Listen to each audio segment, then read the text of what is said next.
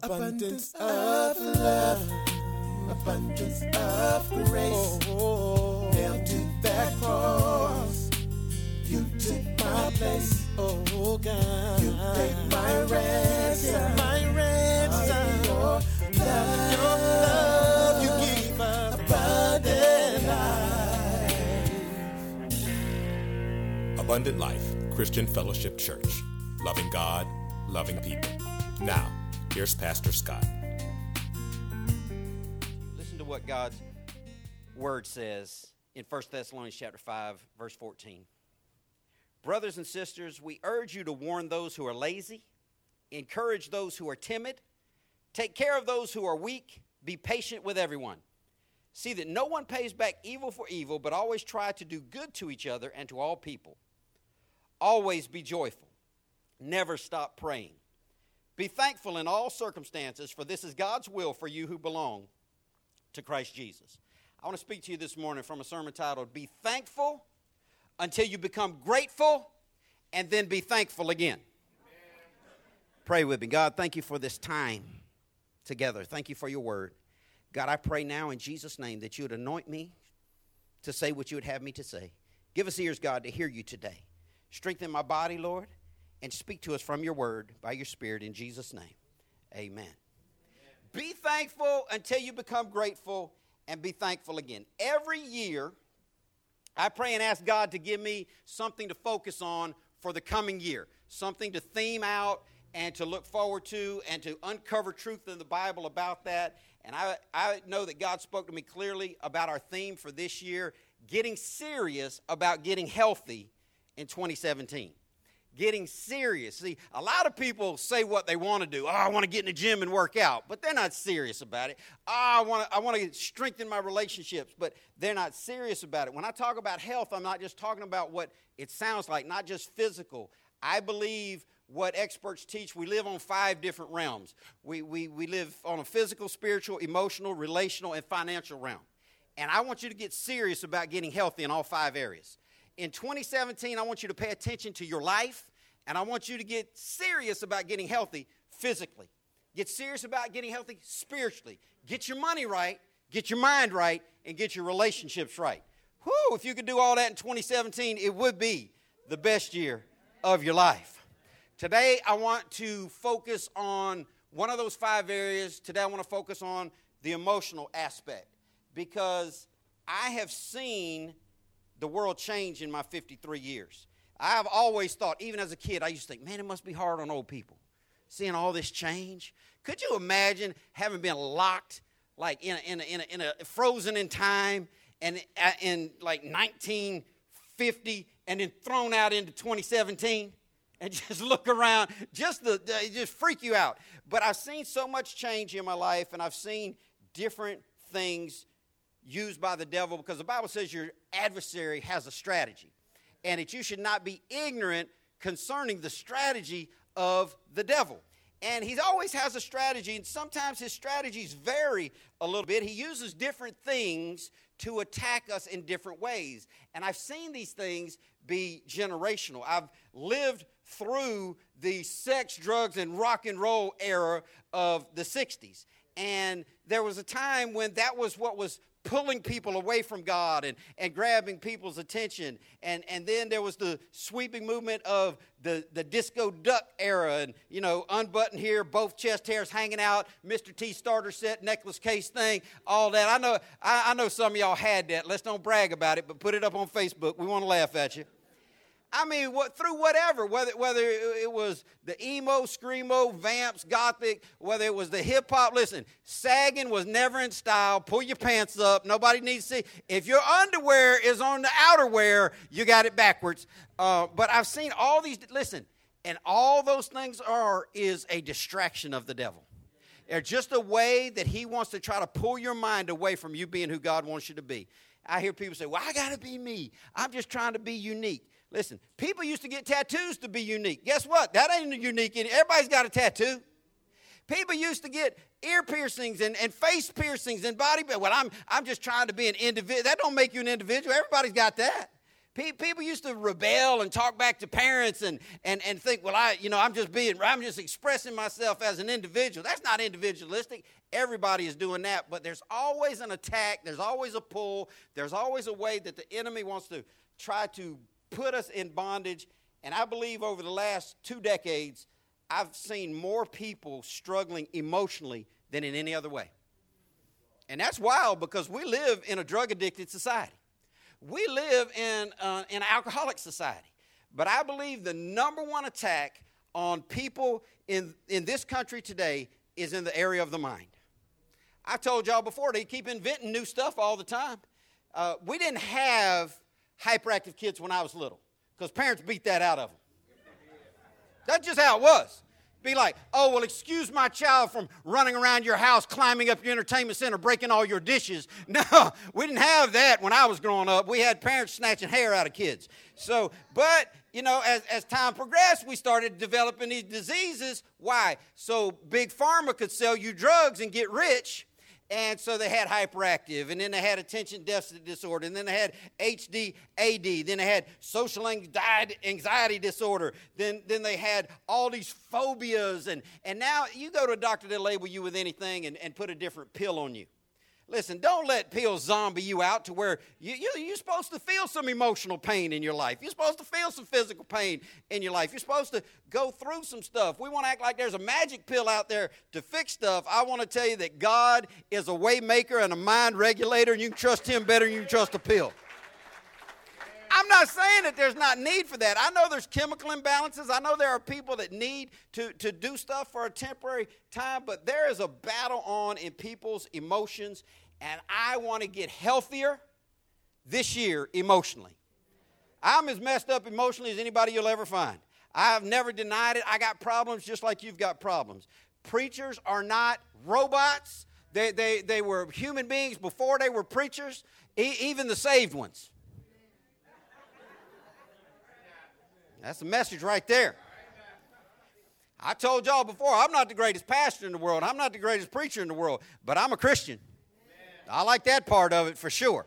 But I know that the mind is under attack, and I want to get healthier emotionally in 2017. So we're going to be looking at scripture that deals with how to get healthier in these five areas. Today we're going to talk about how to get healthier emotionally.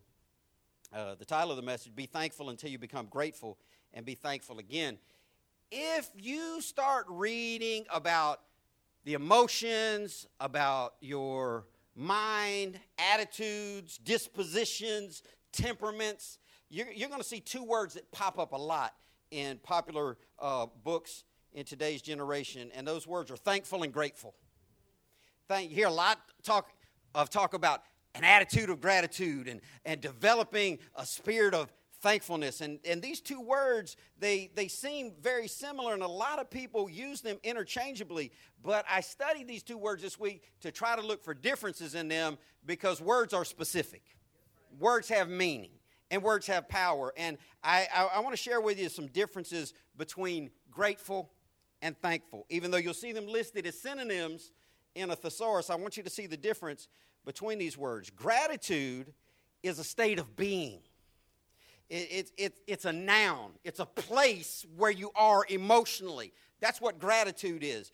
Thankfulness is different. Thankful is being aware of a benefit, it's an expression of gratitude. Thankfulness is an adjective, it describes something. See, thankful requires that there be a giver and a receiver. Thankful requires something that you've received that you're thankful for. But grateful or gratitude is just a frame of mind. That's why people talk about an attitude of gratitude. Gratitude's a state of being, thankfulness expresses that attitude of where that state of mind is. Let me say it this way gratitude is a feeling, but thankful is an expression of that feeling.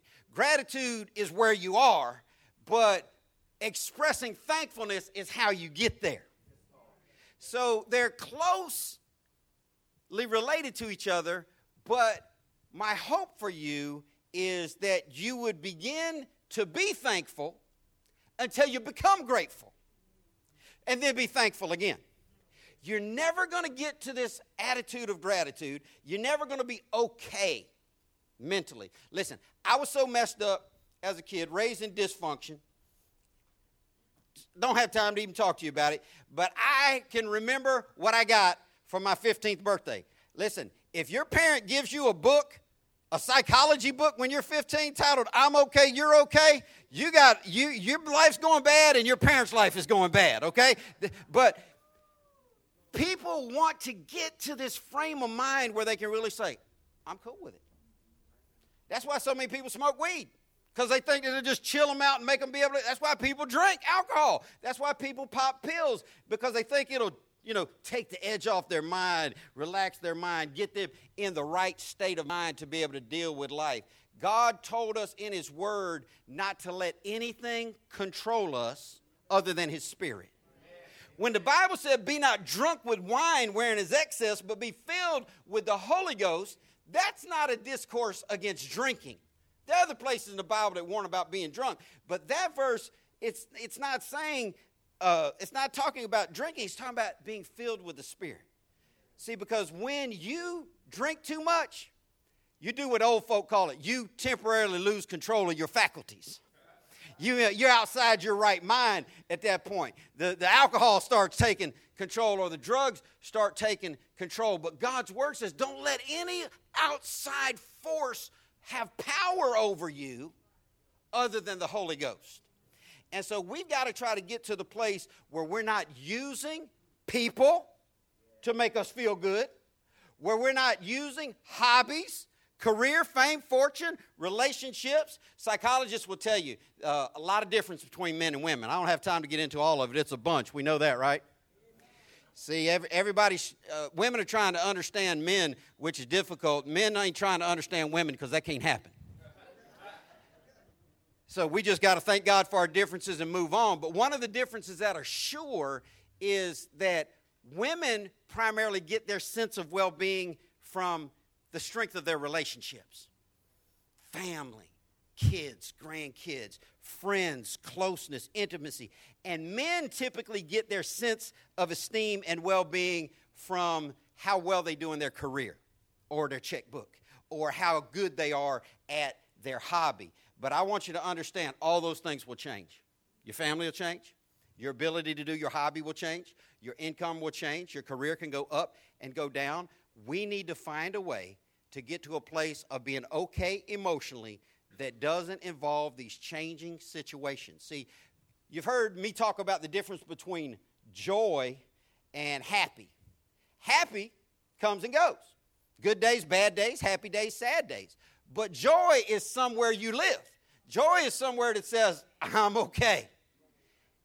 And if I had time enough to start, and I started with Deacon Jimmy, went all the way around the room and finished up with Kari and said, Are you really all right emotionally right now? The majority of people in the room, if they would be honest, they would say, Man, I'm, I'm a wreck. I got stuff going on. I got, and people have real big issues in life. That's why we need to be thankful. You don't want somebody else's problems. You see people sitting around you, come to church, look dressed right, look, look like they got everything going on. Listen, I get the joy of hearing everybody's problems and, and knowing the struggles and people are hurting in 2017 and the enemy wants to use that to keep you beat down emotionally. So I want us to look at how to be thankful until we can become grateful so we can be thankful again. Because when we express thankfulness repeatedly, we develop an attitude. And that attitude is gratitude. But unless we express thankfulness repeatedly, that's not going to stick. And you got to work on you in 2017. You got so many people are sitting back waiting on God to do the next big thing. When's God going to come through for me? I just need God to do something for me. God's already done enough for us at Calvary. God, if He never did another thing, the fact that He gave you eternal life, that's plenty. We need to do our part in 2017. We need to get our minds together. We need to develop our emotions properly. And one of the ways to do that is by repeatedly being thankful. That will eventually create an attitude of gratitude. Now, I don't want to embarrass anybody, so I'm not going to have you out the person next to you. But how cool it, would it be if everybody that lives in your house went from being in the state of mind that they're in to being a grateful, thankful, emotionally well balanced person? Can we be excited about that for just one moment? That would be a blessing. Amen? Amen? And that's where we want to try to get to. I'm, uh, I love our text from this morning because it's so bullet. It, it's, it's, I love movies with one liners. You want to see some good movies with one liners? Tombstone got a lot of good one liners in it. Movie, movies that just hit you and you remember something. But I love this passage in 1 Thessalonians 5. Let's look at it real quick and then I'll wrap up. 1 Thessalonians 5:14, our opening text. Brothers and sisters. Now we learn a lot of hermeneutics at Abundant Life. The art and science of properly interpreting scripture, principles, keys, ways to read it and understand it because the Bible's a hard book to understand if you don't know how to read it with understanding. When the scripture says brothers and sisters, what kind of people is it talking to? Christians. So if you call yourself a Christian, this is definitely for you. It'll work for everybody, but it's especially written to Christians. We urge you to warn those who are lazy. Period. I'm always going to tell you pay attention to the punctuation. It's there for your perfection. It'll help you understand with clarity what the Bible has to say. Now it says, Christians, we urge you to warn those who are lazy. Who's the passage written to? So, guess what kind of people the lazy people are? Ah. So, are Christians lazy? Many times they can be. So, what should we do to lazy Christians? Warn them there's a better way. There's a better way. Nagging, that doesn't work.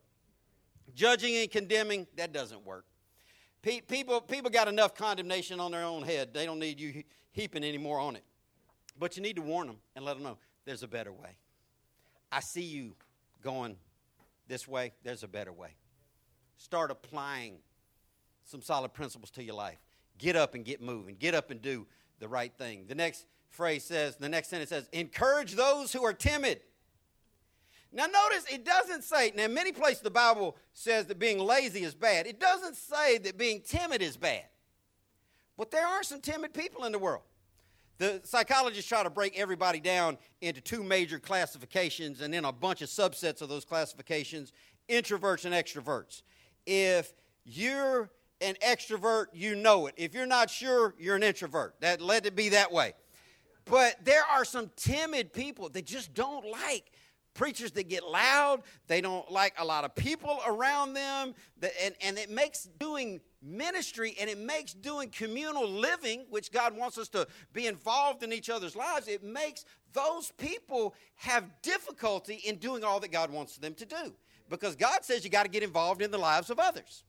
That you got to not just carry your own load, but help somebody else shoulder their load. Well, for timid people that really aren't comfortable being around others, we've got to encourage those. Come on, shy person. Come on, introvert. There's ministry for you to do, and God wants to stretch you. This is why most people don't want to go to a church where biblical principles are being taught. They want to go to a church where all the preacher ever says is, You're doing great. God's excited that you're on his team. God's so lucky that you came to church today. Let's go have a great week but a church that's really teaching biblical principles that says we've all got a long way to grow. We've all got to start working better. We've all got to work in unity. We've all got to move from one level of glory to the next level of glory. That, that, that's a place of uncomfortableness. But if you ever get to a place where you start working out in a gym, uh, my 15 year old is telling me how he likes the sense of feeling sore because he knows it means he broke his muscles down and they're going to grow back stronger when you are growing and getting stronger, there is some level of discomfort there. And so we've got to encourage those who are especially fearful of personal discomfort. Because really, just sitting in church, I mean, I, I know people, I've counseled people who got up and, and came the next week and told me in counseling, I, I was nervous coming to church because I don't know a lot of people here. I believe this is where I want to be but I was excited. I finally got my courage up to come, and I was I was in a nice little row sitting by myself, and then a family came and sat down close to me, and I just I got up and ran. You say that's just crazy. No, that's how that's where some people are at. And we need to learn how to encourage people to go further than they've gone before, to stretch beyond where they are now. You might be one of those timid people. If you are, allow people to encourage you. If you're not, encourage those who are. The next sentence says, Take tender care of those who are weak. This is how you've got to read the Bible. Break it down in small phrases, bite sized pieces, so you can digest it. So you're not just reading, but you're comprehending and applying. Take tender care of those who are weak. It's talking about Christians, so are there weak Christians? Yes, there are. They're lazy Christians, timid Christians, weak Christians, and all kinds of Christians. Take tender care of those who are weak. My personality lends itself to bulldozing. My personality lends itself to forcefulness. My personality lends itself to lead, follow, or get out the way. My personality leads itself to let's get it done because there's a thousand other things to get done. So people like me have to learn how to slow the task down to love the people involved in the task. Take care of those who aren't as out there as you might be. And then the catch all at the end of verse 14 be patient with everyone, timid, non timid, lazy, non lazy, weak, non weak. Be patient with everyone. Now, there are some people who just seem like they're saints. You know what I'm saying? I mean, just seem like they were cut off God's cloth. Just, just we, we say stuff like, oh, they're salt of the earth people. Oh, he just give you the shirt off his back. I never seen him do that. Stop. Who ever did that? But there are just certain people that are just awesome like that, and they, they seem to be able to tolerate stupid. I don't like tolerating stupid. Anybody with me on that? Listen, if you don't ever get emotional driving, you ought to thank God. If, if these Florida drivers don't get on your nerves, you ought to thank God. If these 103rd Blanding drivers just don't bother you, you ought to be in thankfulness all the time. You ought to just rejoice that, that, that, that you are patient because the Bible commands us to be patient with everyone. Now, some people are easy to be patient with, they're just sweet, just easy to be around. I call them low maintenance church members. I've never been in their home. They've never been in mine. I've never been to the hospital to see them when they were sick. I, I, I never been called at 3 o'clock in the morning by them. But we're good. And, and they love me, and I love them. And it's, hey, and if they ever needed anything, it's just, uh, I see, I'm excited. Answer that call, see what's going on. Now, there are other people. High maintenance. Now, I'm down with you. Trust me, low maintenance, high maintenance, I'm down with you. I, I, I, pray God send us low maintenance people so I can have energy for high maintenance people. Because there's, there's other people that it's crisis mode, 3 o'clock in the morning. Pastor, you up? Yep. I'm more likely to be up at 3 o'clock in the morning than I am at 6 o'clock in the morning. Keep that in mind. But hangnail, burnt the toast, Pastor, I think there's a spirit in my house. My toaster, it burnt the bread. You got setting on that toaster? You got it pushed all the way over to the right? Dial it back a little bit. Good night. Not just for me, you don't have to deal with all the complex personalities that I do vocationally, but you have to deal with folk on your job, in your home, in your school. You have to deal with different personality types everywhere you go.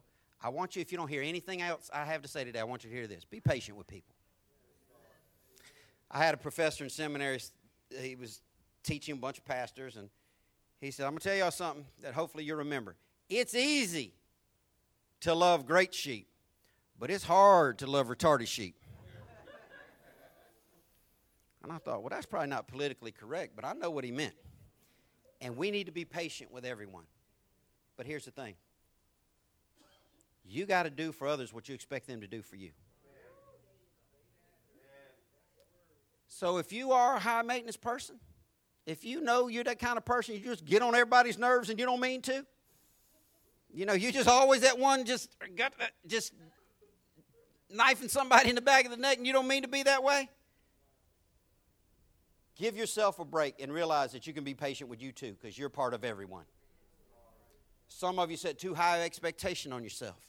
Some of you get angry and upset over yourself for not accomplishing everything that you think you ought to accomplish in one day. Be patient with everyone. Say everyone. Verse 15 says, See that no one pay back evil for evil, comma. We got to stop there. See that no one pays back evil for evil. In many ways, the kingdom of God is a counterculture. When the world says, Bob, we got to weave.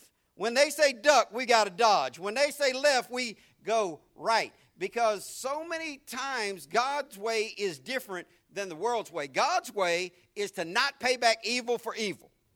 Now, the way we were brought up, especially if you were brought up on the west side of Jacksonville like I was, you, you know, if you mess with the bull, you get to what? They started it, so I what? That's just how it is. And uh, eye for an eye, two for a two. You don't want none, want what? Be none. But if you want some, there can be some. I got to look out for me. I got to grab all the gusto I can get. I got to take care of number one. I got to I got to do me. That's not God. God says, "See that no one pays back evil for evil." All right, now let let's let's let's just check real quick. Okay, now you probably can't spend all week long worrying about if she paid anybody back evil for evil because you don't know she and she don't know you. So we can't really see that no one meaning everybody in the world pays back evil for evil but who's the one person you can be sure that you check on to make sure they don't pay back evil for evil? Say me. You, you got to make sure that you don't pay back anybody evil for evil. Now i know what it's like. You ever want to know what it's like to be stabbed in the back? You ever want to know what it's like? See, this is why all pastors' kids turn out to be bad. Not all of them, but a lot of them. Preachers' kids have a bad rep. And the reason why is because they watch people stand up and say, well, I just want to give testimony. I just give praise to God, our Father, Lord Jesus Christ, thanking Him for everything and, and for the Holy Spirit who leads me and guides me. And I'm just so thankful that God has led me to this church. Abundant Life is the greatest church I've ever been to, and, and nobody, nobody's ever been to me what Pastor Scott is. And Pastor Scott, I just love the way he teaches. He's real, he's raw, he's relevant. I just thank God for him. Never had anybody be there for me. And then a month later, my kids uh, see them stabbing me in the back and trashing me into the ground and back, back out on the street where they used to be. And that's why pastors' kids grow up to be bad. Don't think preachers don't do a good job raising their kids. Kids see their dad get stabbed in the back all the time by, by sloppy living church folk. And that's why so many people don't come to church now. It's not just preachers' kids. A lot of people used to come to church, but they saw the backstabbing going on in church and they hung deuces on the church and said, It ain't for me anymore. We got to make sure that we don't fall victim to this mindset that we were born with they did me wrong, I'm going to do them wrong. Now, you might not be that aggressive. You might not be like King David in the Bible, a man after God's own heart, a man whose ways always please the Lord. You might not be willing to pray David's prayers that theologians have labeled imprecatory prayers, prayers where he would imprecate the righteousness of God, where he would ask God to get them. An imprecatory prayer is a prayer where you say stuff like David said, Reward them for the evil that they have done to me, O God. Crush their teeth with gravel and break their backs and remove all their children's children's children's names from your book of life that they may be everlasting desolate and not a memory. Now, before you start praying, God, send all your enemies to hell in a handbasket, remember how you treat others, how you're going to get treated. Okay? What you have, help make others happen is going to happen for you. We got to get to the place where we stop saying stuff like, well, they're going to get what they got coming to them. But I hope I live long enough to see them fall flat on their face. Oh, I'm not paying them back evil for evil, but you're wishing it. And the Bible says if you thought in your heart, you did it. Okay? So we got to get to the place where we realize God can get them better than we can. When I was a young Christian, see, here, here's how you know you're an immature Christian because you think you're a really good Christian. When you start to mature as a Christian, you realize you got a real long way to go. But when I was, when I was a younger Christian, and thought I was a great Christian, but I was just really immature. I used to pray imprecatory prayers, and I say, God, I'm not being selfish. I'm just asking you, like, like David said, kill them all. you see their evil, reward them justly. But then I realized how I treat other people is how people are going to treat me. And we need to make sure that we don't wish evil. On, listen, people are going to do you wrong. People are going to do you wrong. Don't be one of those people. Well, I don't go to church because all the hypocrites. I told you, there's hypocrites at Walmart. You still go. Hypocrites at Publix, hypocrites on your job, hypocrites living in your house. You still go. Don't be the type that just tries to class. They're bad, and I no. Let God deal with people. Everybody's going to do you wrong at some point. That's why the Bible says, "Trust in the Lord and not in humans." Scripture goes on to say, "But always try to do good to each other and to all people." We got to do good to everybody. Not just Christians, everybody. We got to love everybody. We got to we got to treat everyone right because the Bible says that we should. Verse 16, three, you're talking about a bullet statement. Three words. Always be joyful. Now, here's a cliche that I believe in. I heard somebody say one time God would never command you to do anything that you were not able to do, or God would never command you to do anything that He wouldn't empower you to do. If I read sample template centered text, whew, I thought they added scripture. Okay, back to the word. If I read always be joyful, the first thought in my mind is there's just sometimes I can't. But that's not true. That's me. Seeing God's thoughts are higher than my thoughts, and God's ways are higher than my ways. God knows what He's talking about. God's word is right. And He says, always be joyful. There is a way to always be joyful, and if you be honest, you don't have it. Oh, not me, Pastor. I'm just always joyful. I'm the greatest Christian that ever lived. There's different verses for you uh, about pride, but always be joyful. I want to get to the place where I can truly say that. On good days and bad days, happy days and sad days, I still have joy. And God will allow you and allow us to get to that place if we'll let Him. Hey, it's, verse 16 is connected to verse 17. Never stop praying. Never stop praying. In the King James Version, it says pray without ceasing. And I've heard a lot of theologians and, and commentators say that that means to stay in an attitude of prayer. But that's not what it means. It doesn't mean to be in an attitude of prayer because that's just ideology. It means to be in a practice of prayer, um, literally, always be praying, never stop praying. You don't need to just pray when you wake up and then remember, oh, I need to pray before I go to bed and pray. You should be praying throughout the whole day. You should always be praying. Just, just say a few words to God. You don't have to get on your knees for hour at a time. You, you, don't, you don't have to spend 20 minutes praying. Just talk to God throughout your day, just like you send somebody a text. Shoot a thought up to God. Just pray about everything. Look at verse 18. Be thankful in all circumstances, for this is God's will for you who belong to Christ Jesus.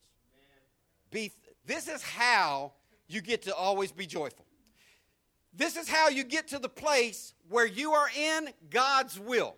And I've told you before, the number one thing in 35 years of doing ministry that I've had people come to me and say, Pastor, I just want to know what God's will for my life is.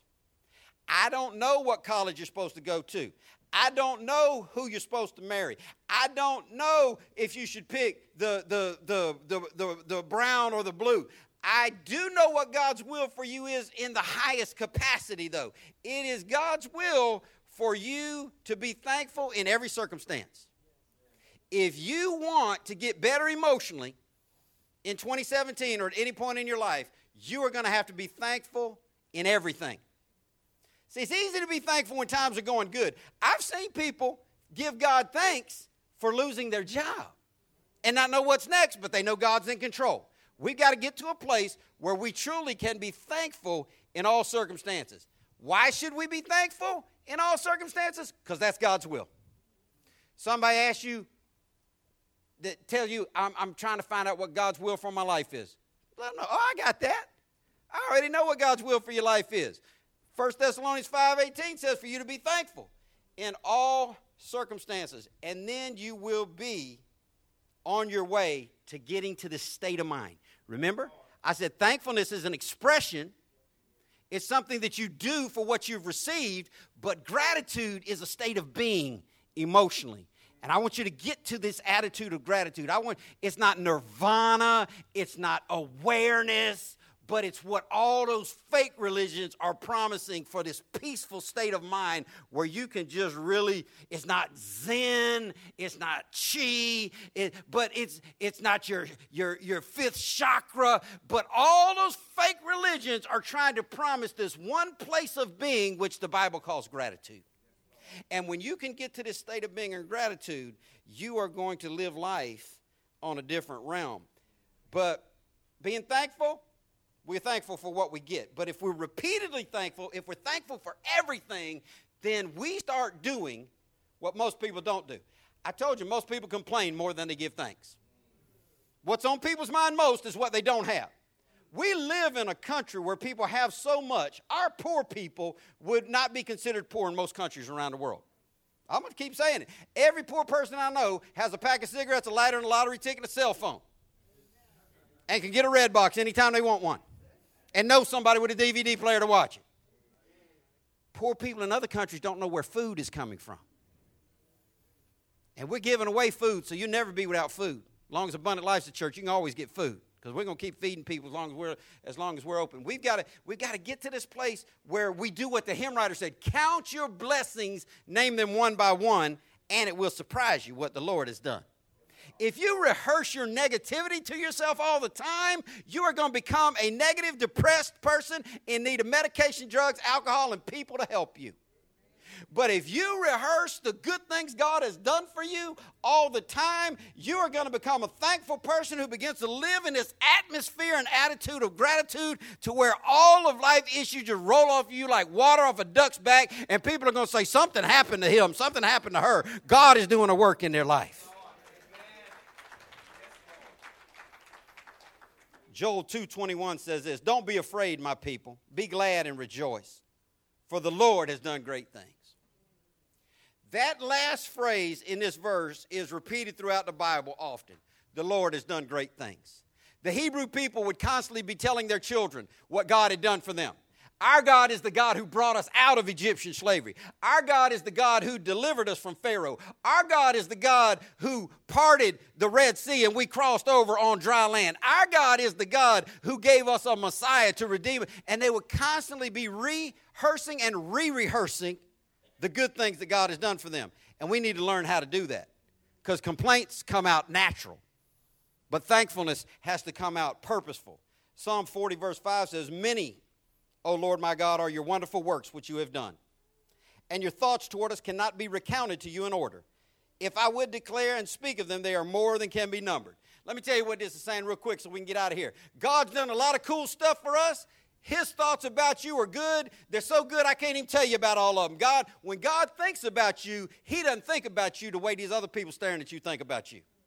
When God thinks about you, He thinks about how much He loves you, how great you are, how awesome you are, how glad He is that He created you. God has done great things. And until you can really open your mouth and start saying that about your life, then you're never going to be thankful and you certainly can't get to grateful. Has God done anything good for you? We could talk about what we don't like. We could complain about politics, elections. We could, we, we could complain about past politicians.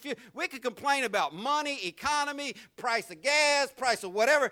But are you taking time in your day to be thankful for anything?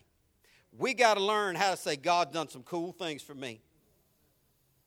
Because God has truly done great things. Psalm 103, verse 1, the psalmist said, Bless the Lord, O my soul, and all that is within me, bless his holy name. You can't do that if your woe is me. You can't do that if you have a hee haw mindset. Y'all remember hee haw? That song they sang every week? Gloom, despair, and agony on me. Deep, dark depression, excessive misery. If it weren't for bad luck, I what? Have no luck at all. Listen, that evil mindset is to trap you to think that your life is worse than it is. The fact that you're here today means God gave you strength to get out of bed this morning. God gave you strength to get dressed this morning. God gave you strength to get moving this morning. You ought to bless God. You ought to be thankful to God. You ought to bless His name. Verse 2 says, Bless the Lord, O my soul, and forget not all His benefits. Bless the Lord. Put verse 2 on the screen for me. Psalm 103 2. Bless the Lord. Forget not all his benefits. This is the key to having something to be thankful about. Remembering his benefits. What has God done for you? I don't believe God's done anything for me. He gave you oxygen to breathe. Let, let me say something to, to atheists in the room, agnostics in the room, people who struggle with the, the thought of there being a God. Do you realize that if the earth was any closer to the sun, we'd all burn up? And if it was any further away, we'd all freeze to death? You realize that these planets revolve and spin around, stars fly out of the sky, and something is keeping all these planets from colliding into each other. Something is keeping the sun to come up every day and the moon to come out at night. God put oxygen on this planet for you to breathe. God gave you a brain so you could figure some stuff out. Don't forget all his benefits. You need to start remembering God's benefits. You need to start thinking about what good things God has done for you. So I'm going to close with this. I encourage everybody that I can, everyone I meet, I say, read the proverb of the day. Whatever day of the month. Today's the 29th day of the month. So we start our morning reading the 29th proverb. It takes about three minutes. And it's very easy to understand. It's very practical. It's full of one liners, bullet points. Most scripture runs contextually, where chapter 2 builds on chapter 3. Proverbs stand alone. They're not contextual, they're just bullet points of wisdom that you can take. And when you read that proverb of the day, do what I do. I look for a thought, a theme, marching orders for that day. And it's, it's always something that'll jump out at you. Be thankful. Keep your mouth shut. Because when you open your mouth, you ruin everything. And, and just think about whatever it says that jumps out to you Say, that's what I'm going to think about all day long. That's going to be my focus. I'm going to get a focus in the morning out of Proverbs. And that'll help you. It'll change the course of your day. But I want to add something to you because if you want more, you got to do more. I'm going to get the musicians to come on up now. Um, I want you to add this for as long as you can. I want you to get a piece of paper, a spreadsheet, a Word doc, write it on your walls, paint over it when you're done with it. I want you to start writing down every morning or every night, whenever works best for you, three things that you're thankful for. See, very few people are going to do this, but it's going to change your life if you do it. You say, why do I have to write it down? Because you've got to get involved in putting some effort in. You've got to get some skin in the game. Write down every day, and listen, change it at least once a week. Don't just have to say the same three things up there, because you can just put your kids' names up there, and that'd cover most of us. What are you really thankful for? Salvation? Living in what is still the greatest country in the world, no matter what people tell you? Having whatever it is that you have a roof over your head, shoes on your feet. Write down something and truly, I like what one preacher told me. He said, Unless you thank God today for the nails on your toes and the hair in your nose, you're not to run out of things to be thankful for. And I promise you this lose a nail off one of them toes. Mm, you'll wish it'd grow back. Three things, right? Start, start your day off writing down things that you're thankful for that day. And think about those things throughout that day. Think about those things. What, see, because write down your kids' names. See, here's, here's what I wrote down today I'm thankful for salvation, I'm thankful for my children, and I'm thankful for the people in this church. And as I focus on being thankful for salvation, I begin to get an awareness and an attitude develops that says the big thing's already covered. I'm going to heaven when this is over. So everything else is temporary. When, when, when, I, when I think about all throughout the day, I'm thankful for my children. Man, my kids are, are everything to me. Their mother died when, when they were two and four years old. We're the home team now, it's us. And, and we're everything to each other. You ought to be thankful for the people in your family. And, and as, as I write that down and I think about it throughout the day, it allows me to pray for them. And then it reminds me how blessed I am to have children that are healthy, children that love me, children that are functional most of the time. Please do this. Please on a piece of paper somewhere with lipstick on your bathroom mirror. Whatever kind of way you have to do it, write down what you're thankful for and start telling God, God, I thank you for it. God, I thank you for it. God, I thank you for it. God, I thank you for it. Because until you repeatedly express thanksgiving, you can't get gratitude. And gratitude is a state of mind where you live. And I have been in some low places in my life. I have been extremely happy and overflowing with joy, and I've been so depressed I couldn't get out of bed. I've been through a lot of stuff in 53 years. But I can tell you that if you learn how to be thankful for what you do have, you'll stop worrying about what you don't have. And then gratitude will come into your mind. Write these things down. Express thanks, thankfulness more and develop this attitude of gratitude. I didn't talk about salvation this morning. If you're not saved, the Bible says if you call on the Lord, He'll save you. That's you don't have to meet with me. You don't have to shake my hand. There's no magic prayer in the Bible to get saved. If you want to get saved, if you want to be a follower of Jesus Christ, ask God to save you, forgive you of your sins. If you're not where you need to be as a Christian, ask God to help you get to where you need to be as a Christian. He's commanded us. He said His will for us is to be thankful. Write down some things that you're thankful for. Go through it every day. Complain less, give God thanks more, and it's going to grow in your mind, and you're going to develop this gratitude. Pray with me. God, thank you for your word. Father, I pray you'd help us to live your word and follow it. In Jesus' name, amen.